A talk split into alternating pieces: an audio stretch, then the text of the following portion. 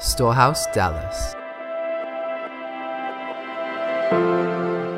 So, we're continuing today our two part series on the King of the Jews. Um, both this past triumphal entry into Jerusalem that Jesus did at his first coming and his future triumphal entry into Jerusalem as King of the Jews will be our subject matter for today. On the day Jesus was crucified, Pontius Pilate hung a sign over his head that said, Jesus of Nazareth, King of the Jews. Jesus of Nazareth, King of the Jews. He wrote it in three languages, and there were people from all across um, the region of Israel in town for the celebration of the Passover that weekend, and he wanted to make sure that every single person, Jew and Gentile, could read it. King of the Jews. And last week we discussed a very important prophecy um, a few actually, but one main one from the Old Testament about this King of the Jews. Does anyone remember what that scripture verse was? Oh man, we got to do some review today. 2 Samuel 7. Let's say that together. 2 Samuel 7. One more time. 2 Samuel 7. Very good. When I was in seminary, my Old Testament professor greatly emphasized 2 Samuel 7, 2 Samuel 7, 2 Samuel 7, 2 Samuel 7. We were tested on it. We had to be able to talk about it. We had to be able to say why it was important. Why? Why did he do that? Why is 2 Samuel 7 so significant? Because this prophecy would be on the hearts and on the lips of the Jewish people for generations and generations, even up until the coming of Jesus Christ the Messiah. This promise, recorded in 2 Samuel 7, was that a son of David, a descendant, an heir, would sit on his throne and rule Israel and the nations forever.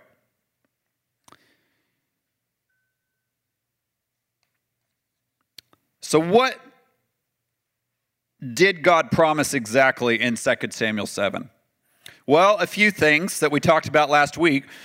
David, one of your descendants, will sit on the throne in Israel. He will build the temple of the Lord, and he will rule for all time.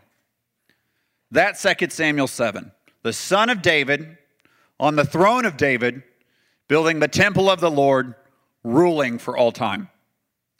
And then we talked about Isaiah 9 and 11 that said that this son of David is also going to regather the people of Israel from all across the earth. He will regather them in the land of Israel. And that he would rally all of the nations to himself and be a banner of victory over them.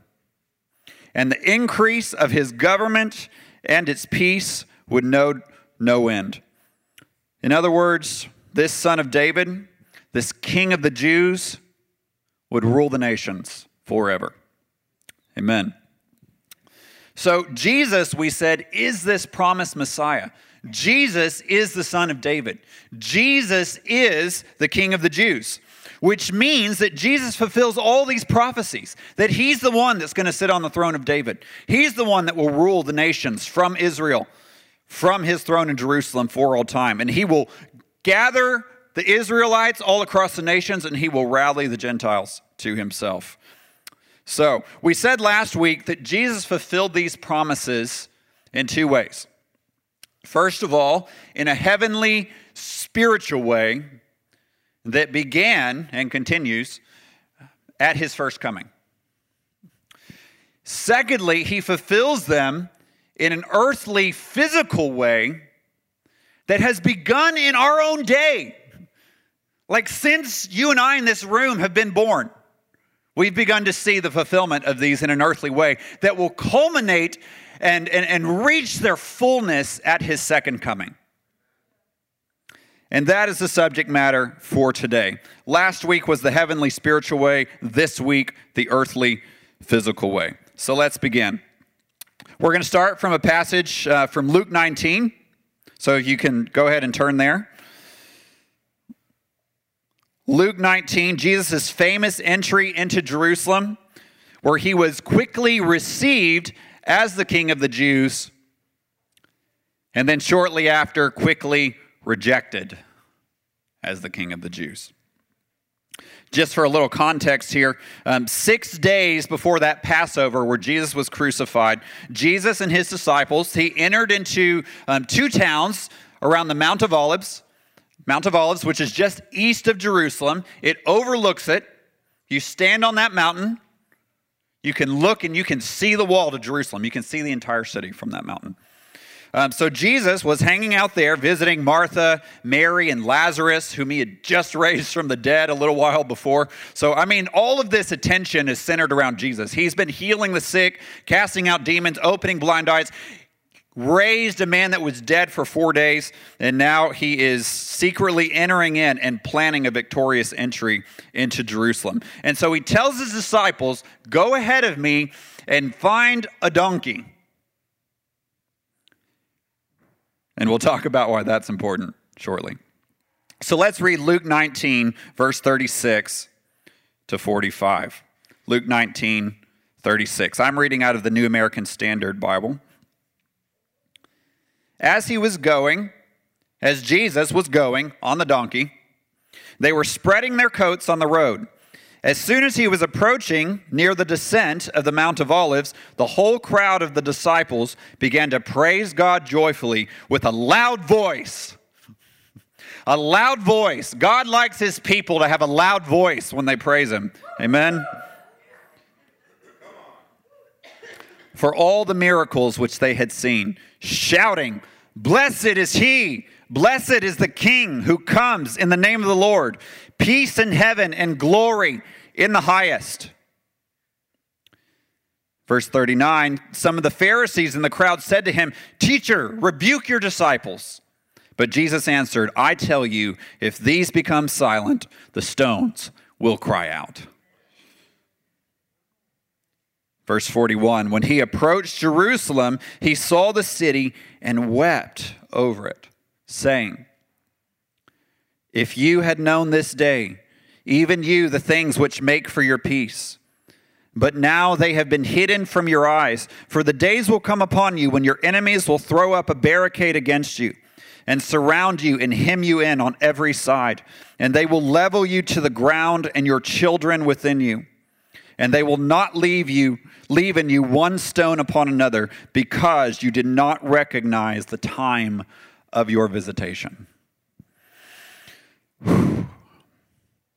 So, three important things I want to highlight from this passage. Um, number one, Jesus enters Jerusalem on a donkey. Number two, they greet him with uh, palm branches and shouts of "Blessed is the King who comes in the name of the Lord." Um, other uh, the gospel, uh, other gospels, they'll say, uh, uh, "Blessed is he who comes in the name of the Lord." Hosanna to the Son of David. And number three, Jesus weeps over Jerusalem and prophesies its destruction because they did not recognize the time of their visitation. Okay. So he comes into Jerusalem, this victorious entry, this triumphal entry, on a donkey. And so we read this story and we may be like, what's the deal with the donkey? Why a donkey? Why not an elephant? Prince Ali, mighty as he, Ali Ababwa. Coming in on that great elephant, big shouts and horns and dancers, all this going on. Exactly. Thank you. I mean, you know, you just think about it and you're like, man, I'd, I'd much rather come in on an elephant than a donkey. But, um, but he came in on a donkey. Why, why, not a, why not a great white horse? You know, Revelation 19, he's coming on that white horse. His eyes are a flame of fire. His hair is white as wool. He's got a sharp two edged sword coming out of his mouth with which he will strike the nations. And on his side is written King of Kings and Lord of Lords. And he comes with all the armies of heaven clothed in white, marching in victoriously on this white horse. But here, donkey.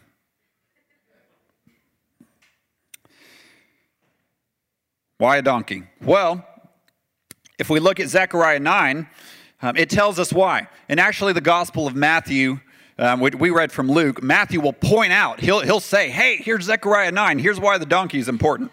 So if you'll turn with me to Zechariah 9, verse 9, this is again a prophecy, another prophecy about the Messiah, about the Son of David. And it says this Zechariah 9 9. Rejoice greatly, O daughter of Zion. Shout in triumph, O daughter of Jerusalem. Behold, your king is coming to you. He is just and endowed with salvation, humble and mounted on a donkey, even on a colt, the foal of a donkey. So, by riding on this donkey, Jesus was saying two things. He was going back to this prophecy in Zechariah 9, and he was coming in saying, I am the Messiah, I am the Son of David, I am here, I am the King of the Jews, and I am coming into my city. But he also said something else. He said, First, I'm going to come in through humility, represented by the donkey. And his first coming would be a death on a cross and defeating the powers of hell. Second, thing about this passage we read in Luke that the people at first they received him with these with shouts of joy. They took palm branches and started spreading out in front of him. And what's crazy is like you read the different accounts of the gospel about what happened here. I mean, they didn't just like have broken palm branches just hanging out in their house, like ready for this. It was like Jesus was coming and his disciples are saying, He's coming. Blessed is he who comes in the name of the Lord. And they were like running all around, like, get some palm branches. So they're like sawing these tree branches off of the tree as Jesus is coming into town from the Mount of Olives into Jerusalem. And they're like, okay, let's form a procession here. It's the king is coming. Hosanna to the son of David. Blessed is the king who comes in the name of the Lord. So, but, but, but, so why palm branches and why this song, Blessed is he? Psalm 118 verse 26 to 27. You can turn there if you want. Another messianic passage, another prophecy about the Son of David. It says, verse 26 of Psalm 118 Blessed is the one who comes in the name of the Lord. We have blessed you from the house of the Lord. The Lord is God, and he has given us light. Bind the festival sacrifice with cords to the horns of the altar. Now, again, this is New American Standard. Other translations, looking at the, the Hebrew old uh, translation of the Old Testament, then, then the Greek, um, we, we, that's why we have a couple of different translations here, because we're basing it on these uh, Hebrew and Greek terms. Um, they say, um, um, bind it with, with palm branches, like spread out the palm branches. Um, New Revised Standard uh, will will use that terminology. So we see the palms and we see the song. Blessed is he. So they were proclaiming Jesus is this king of the Jews that is prophesied in Psalm 118. And they were receiving him as king of the Jews. And these palms, these were a sign of peace. These were a sign of, we're receiving you, Jesus. These were a sign of the king is victorious and he's coming in to take his seat on his throne. So he's fulfilling this psalm. And you know, we see this almost this exact same thing happen again forward in the book of Revelation.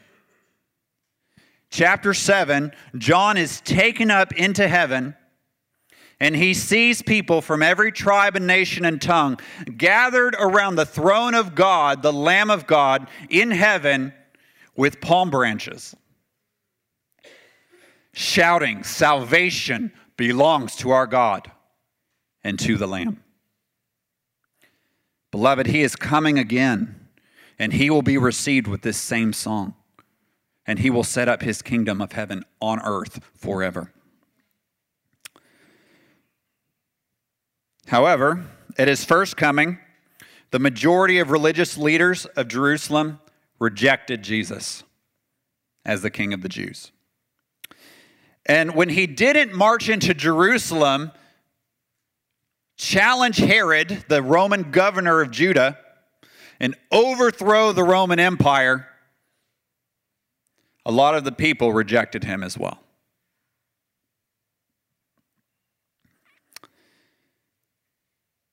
the majority of the people, including most of Jesus' disciples, missed him.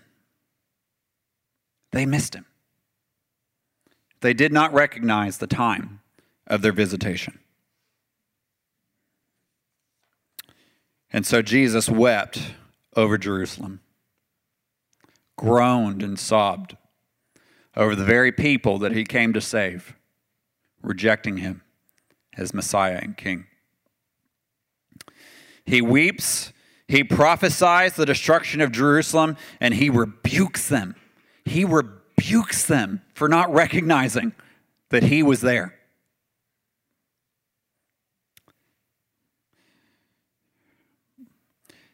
And what's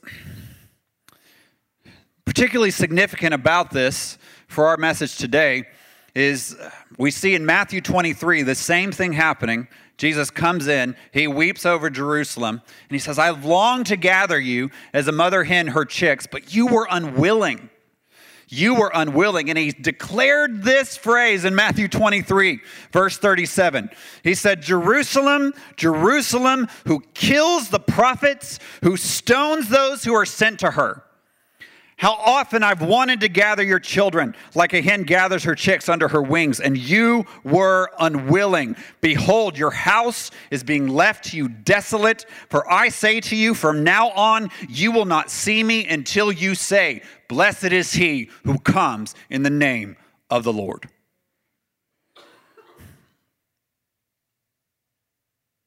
Jesus looked at them and he prophesied a destruction that would come approximately 40 years later, where the Romans would come, they would burn down the Jewish temple, they would slaughter Jewish people all throughout the town, and it, they would scatter the Israelites across the nations once again because they did not recognize their king. But Jesus, he did something significant right here in Matthew 23. He bound himself not to return to the earth until Jerusalem called him home. He said, When Israel calls me, then I will come into my glorious city and I will take my seat on my throne in Jerusalem. But Israel has to call me. And so God is birthing a cry in the Jewish people today. He is birthing a groan in them that cries out, Blessed is he who comes in the name of the Lord. And I tell you, it is sweeping across the Jews all across the nations in our day. And we are seeing this veil being lifted. We are seeing more and more Jews come to faith in Jesus Christ. And we are seeing them recognize this man man is the son of David. This man is the king of the Jews. And that cry will, will bring our king home.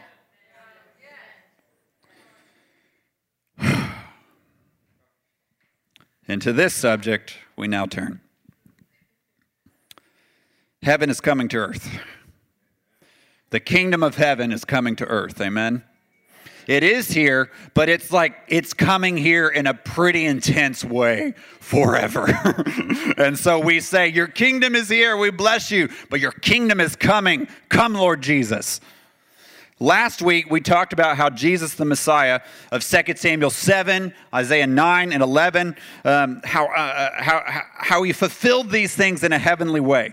Um, he didn't come to free the Jews from the prince of the earthly realm, Caesar, he came to free them from the, the prince of the, of the heavenly realm, the God of this age, Satan himself. He came to set them free from slavery to the kingdom of darkness by his death and resurrection. And we talked about this last week. He overthrew Satan the prince of the heavenly world. How else did he fulfill these prophecies in a heavenly way? He, he, he, many Jews believed in Jesus. The gospel spread to the Gentiles. He rallied the nations to himself, and he built a heavenly spiritual temple made of human flesh, you and me. And he ascended and took his seat on his heavenly throne, where he remains until his enemies are made a footstool for his feet and the kingdom of righteousness and peace continues to increase as we go, therefore, make disciples of all nations, baptizing them in the name of the Father, Son, Holy Spirit, and teach them to obey everything he commanded. So that's how he fulfilled it in a heavenly way. And, and you know, I, um, I've seen many Christians um, across all denominations. And I, and I do mean this as a critique, but I mean this as a plea as well with all of us. Um, a lot of us stop here. We stop with this heavenly fulfillment of these prophecies, and we neglect the reality of this coming earthly fulfillment. Um, we say um, that, that Jesus didn't come to overthrow the Romans and the kingdom of the Roman Empire. He came to overthrow Satan and bring the kingdom of heaven. And that's true. But that's not where it stops. If we stop there, we've missed the fullness of all these prophecies. If we stop there, we've aborted the mission of Jesus Christ. I believe our tendency to stop there is the reason why the church, for centuries, even up until this past century, has failed, number one, to win the Jewish people to Christ. Because I tell you, they are waiting for a Messiah in the flesh to come and sit on earthly, the throne of earthly Jerusalem and rule the nations from there forever. And rightly so. And two, we fail to understand God's heart and plan for Israel, both today and in the days approaching the Lord's return. And if we miss this, I believe that we will miss God's heart for Israel and the nations and his plan, his end time plan there, and that we will be seriously unprepared for the big trouble that's coming right before his return. So, Jesus came to fulfill these prophecies in a heavenly way, and he's coming again to fulfill them in an earthly, physical way. And he will enter in Jerusalem, and the Jews will cry out, Blessed is he who comes in the name of the Lord. Amen. So, he's going to fulfill them in an earthly, physical way. How is he going to do that? Glad you asked. So, if you remember from 2 Samuel 7, it said that one of David's sons is going to sit on David's throne and rule forever. Jesus, in a heavenly way, after he made purification for sins, he sat down at the right hand of the majesty on high. He took a seat on his heavenly throne, and all authority on heaven and earth has been given to him. But in an earthly way, He's bringing that heavenly throne to the earth, the physical earth that we're standing on right now. That throne in heaven is coming down to earth. Matthew 5:35 Jesus tells the people, "Do not swear by Jerusalem, for it is the city of the great king." earthly Jerusalem, the one that's there today, the one that's in the headlines today. That is the city of the King of the Jews. In Matthew 25, he's talking about his return. He prophesies the destruction of the temple. And he says that, that, that, Jerusalem's not going to see me until they cry out, Blessed is he who comes in the name of the Lord. So he's saying, I'm returning to Jerusalem. It's going to get really bad um, at this uh, in, in, in, in, a, in, a, in a few decades because the Romans are going to come and knock everything out, but I'm going to come back and they're going to receive me. And, and they're saying, When's this going to happen? When are you coming back to Jerusalem? And he said in Matthew 25, He will sit on his throne of glory and judge the nations. He will divide the sheep and the goats on the day of judgment. And those on his right the sheep, he will say, Enter into joy. Those on his left will say, Depart from me, you workers of lawlessness.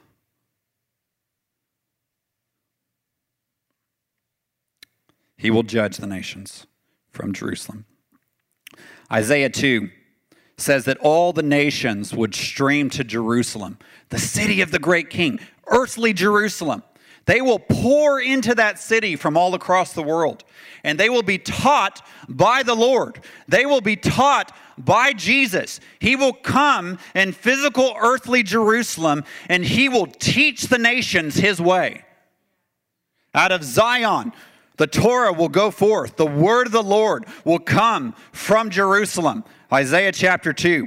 Jesus is returning to his city, the city of the great king, and he will judge the nations and rule from this earthly throne in Jerusalem. Isaiah 11 said that the son of David, the king of Jews, would regather the people of Israel. In a heavenly way, he, in a spiritual way, he gathered all of the Jews um, from across the nations on the day of Pentecost, right after he ascended into heaven. And, G- and Peter preaches the gospel. They're cut to the heart, they're baptized, and they're filled with the Holy Spirit. And 3,000 in one day come and believe in Jesus Christ as the King of the Jews. Multitudes of Jews are getting saved, even leading priests and rabbis, the book of Acts tells us. So this is this is a significant movement of Jews that believe in Jesus happening in the first century. It's incredible. Um, and even today, we're seeing a drastic increase. But in an earthly way, in our own generation, even before our very eyes, God has begun to physically regather his people into geographic Israel. Today, in this last century, this is incredible. For almost 19 centuries, the Jewish people have not been in their land. Maybe a few pockets here and there, but as far as Jewish people governing the land of Israel, having borders,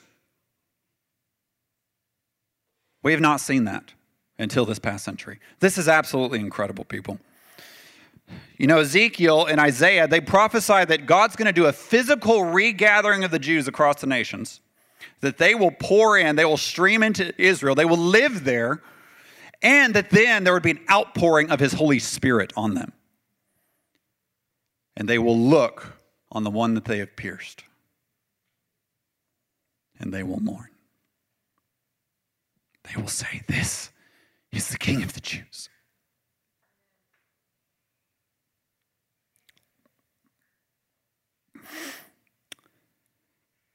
We've seen this in our day. To, in this very day, there are Jews from Russia, Ukraine, India, Ethiopia, all making aliyah, all ascending to the hill of the Lord to say, Jerusalem is our home. This is the land where God has given us, and this is where our king will return. 1948, I mentioned already, Jews are back in the land. Shortly after, all the, the nations surrounding Israel, which, to, to, which, by the way, are all Islamic nations, and uh, um, that, that hated this, and, and, many of them today, most of them today, still hate this. In 1967, all of the surrounding nations come up against Israel with one plan drive Israel into the sea. But God miraculously intervened. I mean, everything was against Israel in 1967, but God showed up, and Israel not only won that war, but they expanded their territory drastically. And they took back Jerusalem, the city of the great king, as the capital of Israel in 1967. Our president, Donald Trump, he is the first U.S. president to not only verbally recognize that Jerusalem is Israel's legitimate capital, but he has begun to move the U.S. Embassy into Jerusalem. This is, this is such a massive thing, my friends. I believe this is the most clear timing indicator that we are approaching the Lord's return. This is the season. Jesus says, Look at the fig tree. When you see the fig tree ripen, you know that you are in the season of the Lord's return. This fig tree, Israel, is beginning to ripen. The people are back in the land. It, Jerusalem is its capital, and, and the nations are beginning to recognize it. And friends, I don't know what you feel about Donald Trump, but I tell you, he is an instrument in the hand of God. He is a Cyrus that is God is using to establish his people back in that land before he returns.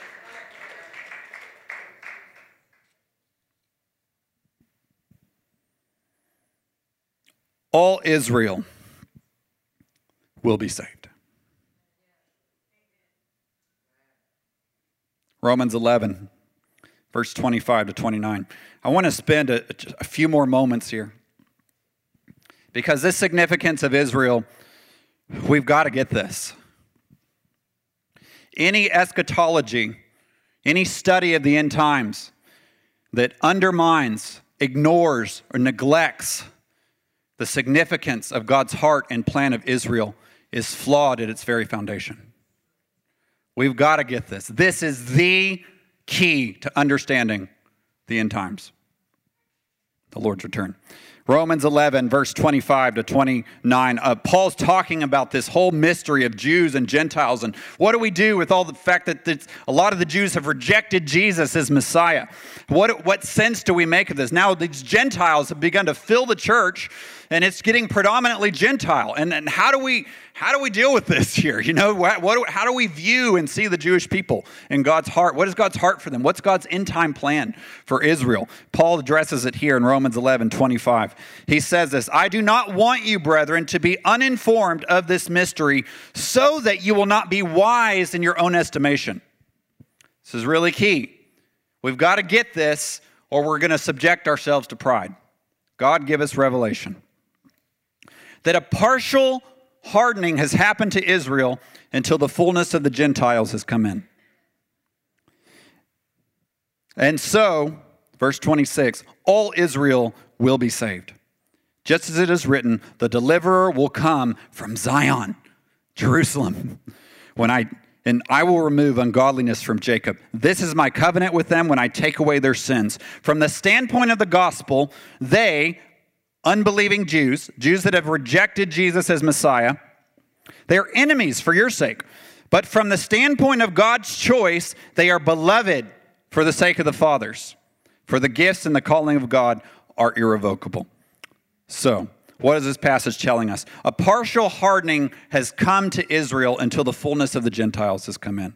That there has been a, a hardening over their hearts and a blind veil put over their eyes to not be able to see Jesus as the Messiah because they rejected him. That was a judgment on them. They, he came in, they missed the time of their visitation, and God said, There's hardening and there's blindness coming. But it's being removed. What is this fullness of the Gentiles? There's some debate about what this exactly means, but I believe it refers um, to this, this uh, uh um, all the, uh, the gospel going to all the nations. That it's progressive, that as the gospel spreads across the nations and the Gentiles are coming into salvation, into the kingdom of God, that it's causing a softening of hearts of the Jewish people. So the more we engage in the Great Commission, making disciples of all nations, the softer Israel's heart is becoming. Why is that? Well, because when we get a revelation of Jesus, the King of the Jews is our King. We're Gentiles, but our, Jew, our King is a Jew. We're starting to get his heart and his plan for Israel. And we're seeing that God came to seek and save the lost sheep of Israel. We start getting his heart and we're teaching on here's why Israel is important. And it, it starts to soften us towards Israel. And, and Israel looks at us and they see, hey, that, you know, that Mexican guy, I'm half Mexican, that, that half Mexican, Irish, American, you know, whatever he is, is, um, is uh, he's enjoying the promises that were to my people. He's enjoying the covenant blessings that were made to my forefathers, and it makes them jealous. And they want to say, What's going on here? Tell me about what's happening. And we say, Let me tell you about Jesus. And so our, our, they're, they're stirred to jealousy. Our hearts are softened, and we start crying out, God, remember your promise to Abraham, Isaac, and Jacob.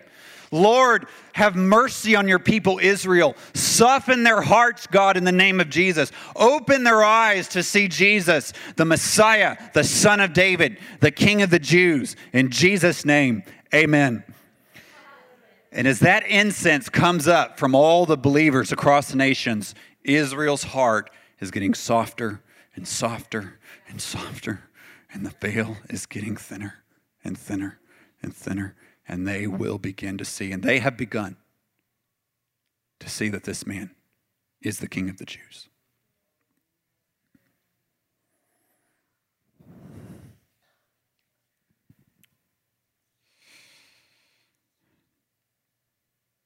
if we fail to recognize this mystery, we are prone to fall into two serious errors in our theology, in our understanding of the heart of God.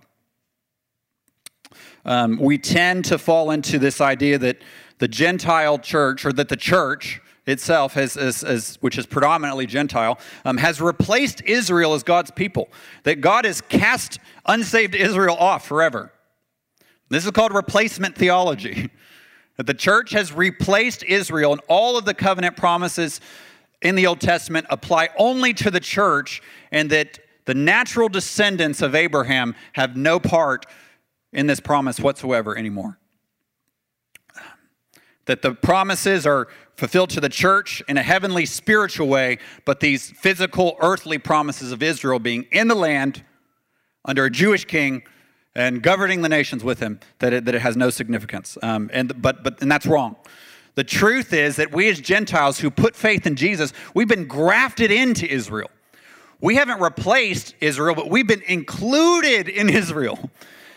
And we are fully 100% co heirs with Christ. All of the promises made to Abraham, Isaac, and Jacob, we can share from the vine as a branch, a wild olive branch, grafted into the olive tree of Israel, soaking in the life and the power of the promise made to Abraham, Isaac, and Jacob. Jews that don't believe in Jesus have been cut off but they have not been cast off forever. God, in his patience, is softening their hearts so that they would repent and that they would enjoy all the spiritual and physical earthly promises in the Old Testament. The second error we fall into if we do not understand this mystery of Romans 11, which I think is horribly worse than this first one is that we tend to start believing that Jews don't need Jesus to be saved.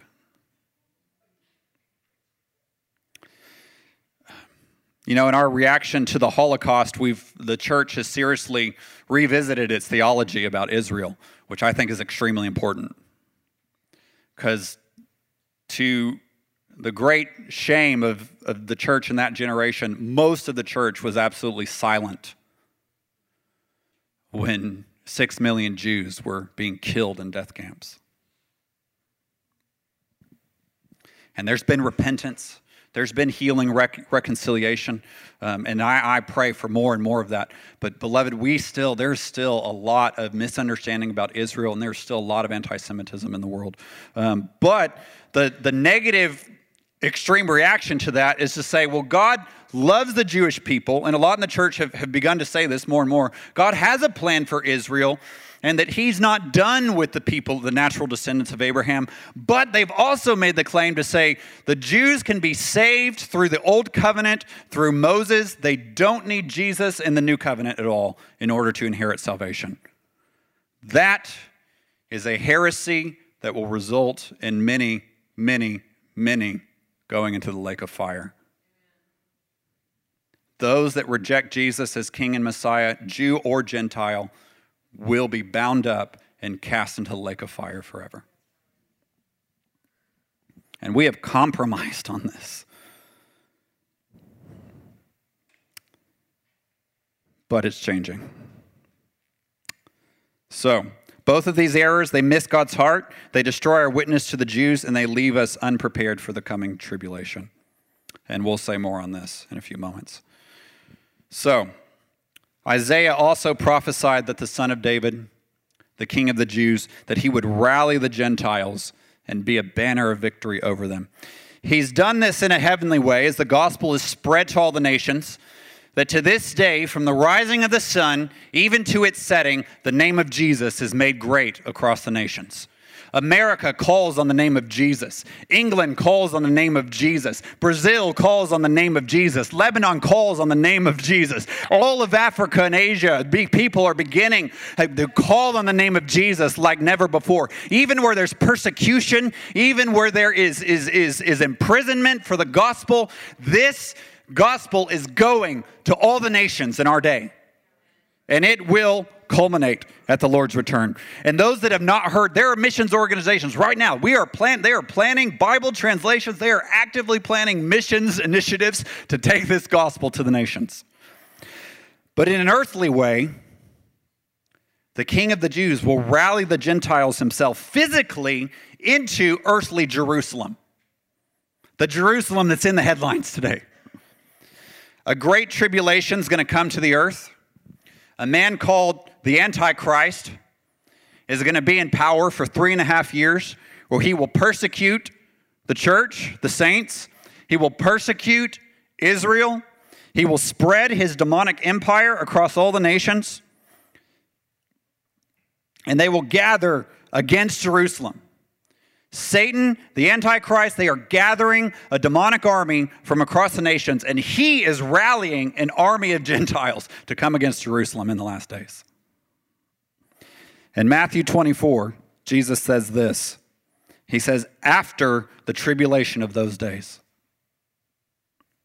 not before, that Jesus would split the sky a trumpet will sound, the voice of an archangel will shout, and Jesus will come and gather, rally his army from the nations.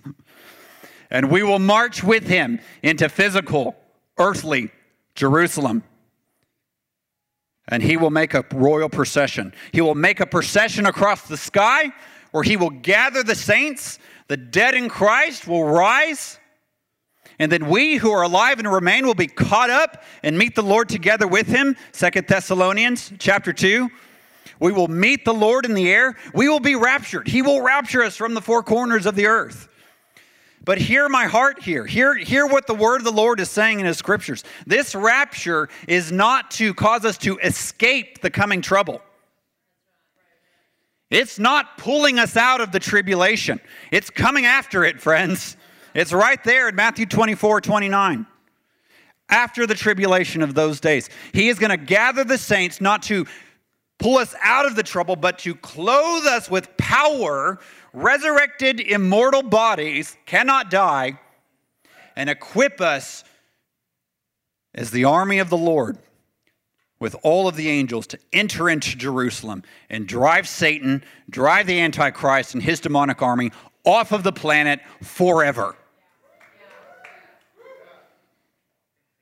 This is an all out war that heaven is declaring on the kingdom of darkness. Jerusalem and a multitude of unsaved Jews will be surrounded by the Antichrist and his demonic army. You can read about this in Zechariah 14.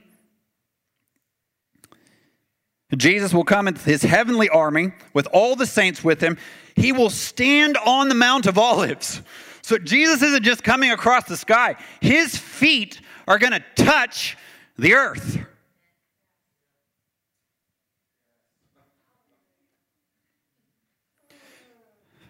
I was in Israel in 2015 and we went to the Mount of Olives. And you stand on that mountain, you're elevated. You can see the entire city of Jerusalem. And I just stood there and I was like, Jesus, your feet are going to stand on this physical mountain that I'm on right now and you're going to make another royal procession in Jerusalem. And his feet touching earth will cause that mountain to shake and split in two and the Jews that are surrounded on every side by all the nations, they will come through that valley that's created through this giant earthquake. He will save his people, Israel, and they will cry out, Hosanna to the Son of David. Blessed is he who comes in the name of the Lord. And he will save his people, Israel, and he will gather them again to himself, and they will call on him as Lord for all of eternity. Oh, the Messiah, the King of the Jews, is coming, and all Israel will be saved in that day. Isaiah prophesied the government, the increase of his government and of peace will know no end, that he's coming not only on earth, but in heaven in a heavenly way, but in a physical earthly way to bring that kingdom of heaven into Jerusalem, into the physical city of Jerusalem, where he will sit on his throne, judge the nations, and rule and reign forever. He will even build the temple of the Lord. As it said in 2 Samuel 7. Your son, David, will build my temple. So he did it in a heavenly way by making you and I a dwelling place of God in the Spirit, living stones. The Spirit of God lives on the inside of you and I, temples made of human hearts and human flesh. But he will build a physical, earthly temple.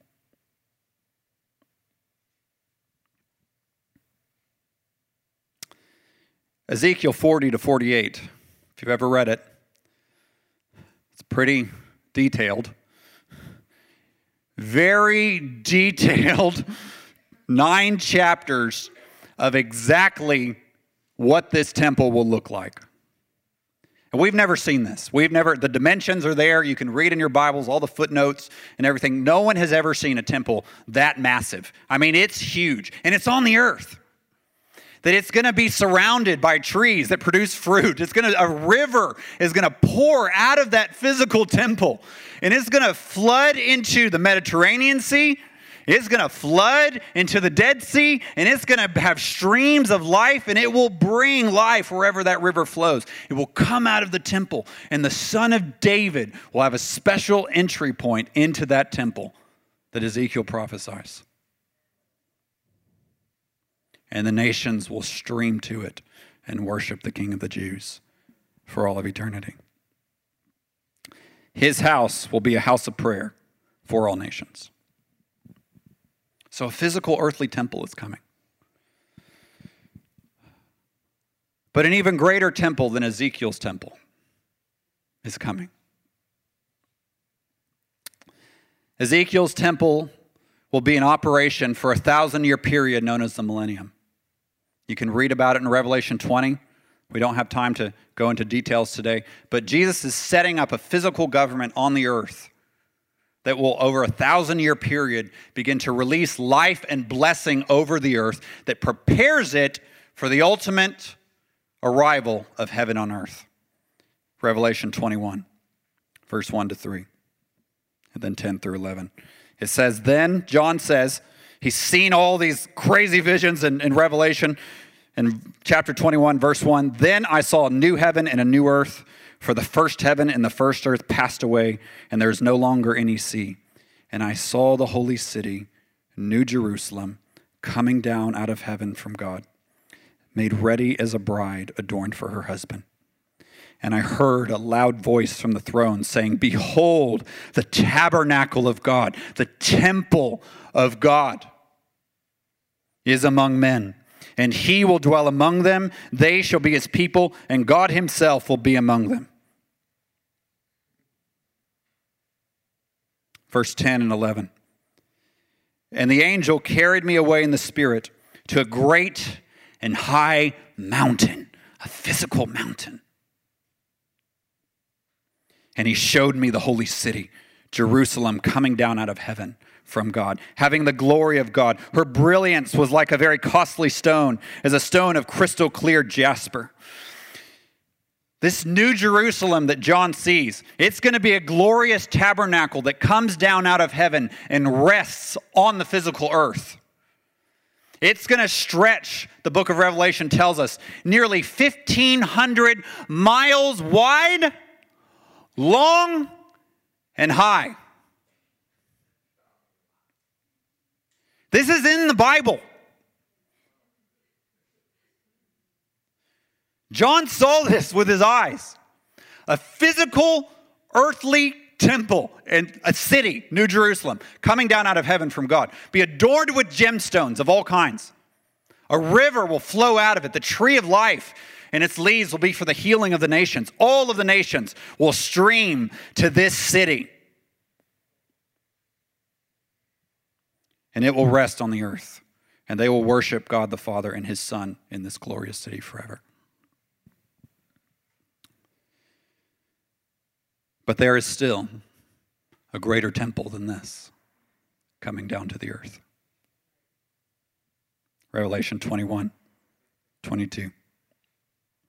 John's looking at the city, which he describes as a tabernacle earlier, but here in verse 22, he says this I saw no temple in it, for the Lord God the Almighty and the Lamb are its temple.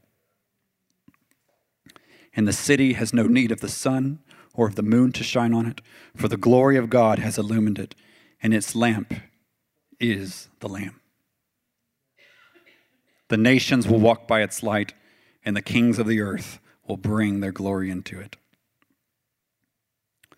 So the Lord God Almighty and the Lamb, this King of the Jews, is the temple in which the saints will worship. I am the temple, Jesus says. In all of our worship, will be in him, through him, and to him. This man, this king of the Jews, for all time, forever. And we will see his face, and his name will be on our foreheads.